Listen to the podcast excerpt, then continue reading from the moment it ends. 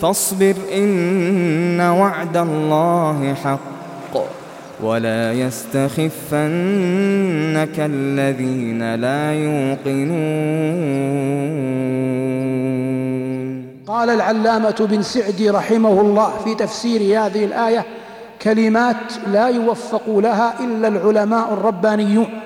قال والعبد رحمة الله عليه والله لا يقول هذا إلا رجل يرى بنور الله.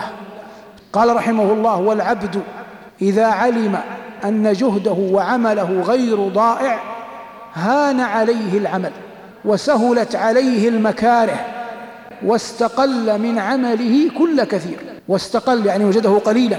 قال كلمات نحو هذا وهذا بين الإنسان إذا مشى يخطو للصلاة وهو يعلم أن الله جل جلاله لن يضيع هذه الخطوات. ستسهل عليه هذه الخطوات. وإذا كان يعلم أن رفعه للدعاء وهو يسأل الله الجنة أنه لن يخيب سيسهل عليه الدعاء. إذا لبس إحرامه في حمارة قيض أو في شدة برد ترفعه النجاد وتضعه الوهاد وهو يردد لبيك اللهم لبيك ويخطو في حول الكعبة يواجه الزحام.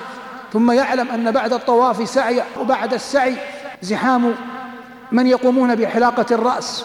ثم دفع الأموال والهجور ثم الغدو إلى منى ثم الذهاب إلى عرفات وهكذا. كلما تذكر أن هذا الأمر غير ضائع عند الله يراه هينا سهل. هذا معنى قول الله فاصبر إن وعد الله حق. فالله جل وعلا وعد عباده وعدا حقا والله ممضي وعده. إن الله لا يخلف الميعاد. تأتي تنفق تريد وجه الله فيأتيك رجل يقول أقلل. فتذكر قول الله إن الله لا يخلف الميعاد. فتعلم أن هذه الريالات قلت أو كثرت ستجدها أمام الله. هذه الخطوات بعدت أم قربت ستجدها عند الله. هذا العناء والتعب في الصيام وفي غيره ستجده عند الله. هذا معنى قول الله فاصبر إن وعد الله حق ولا يستخفنك الذين لا يوقنون. والذين لا يوقنون كثيرون في الأرض اليوم. إنما يعنفون يثبطون يحبطون.